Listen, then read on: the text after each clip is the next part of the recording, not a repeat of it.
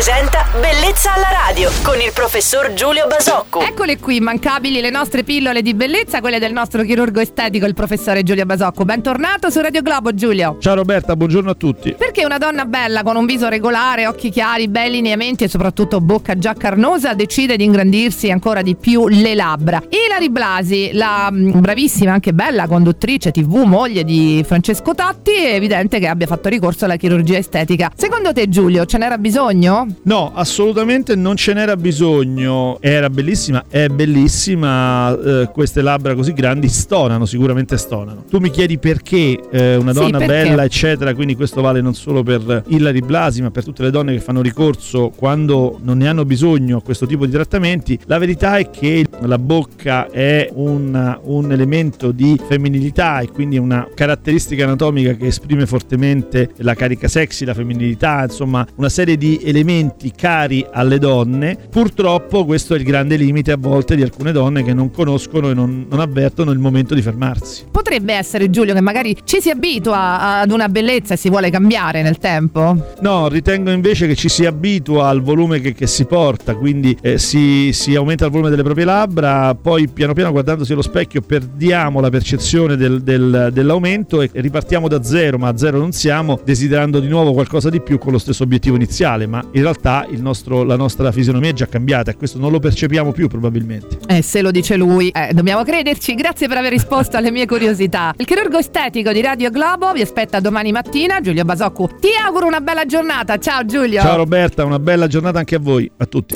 Bellezza alla radio.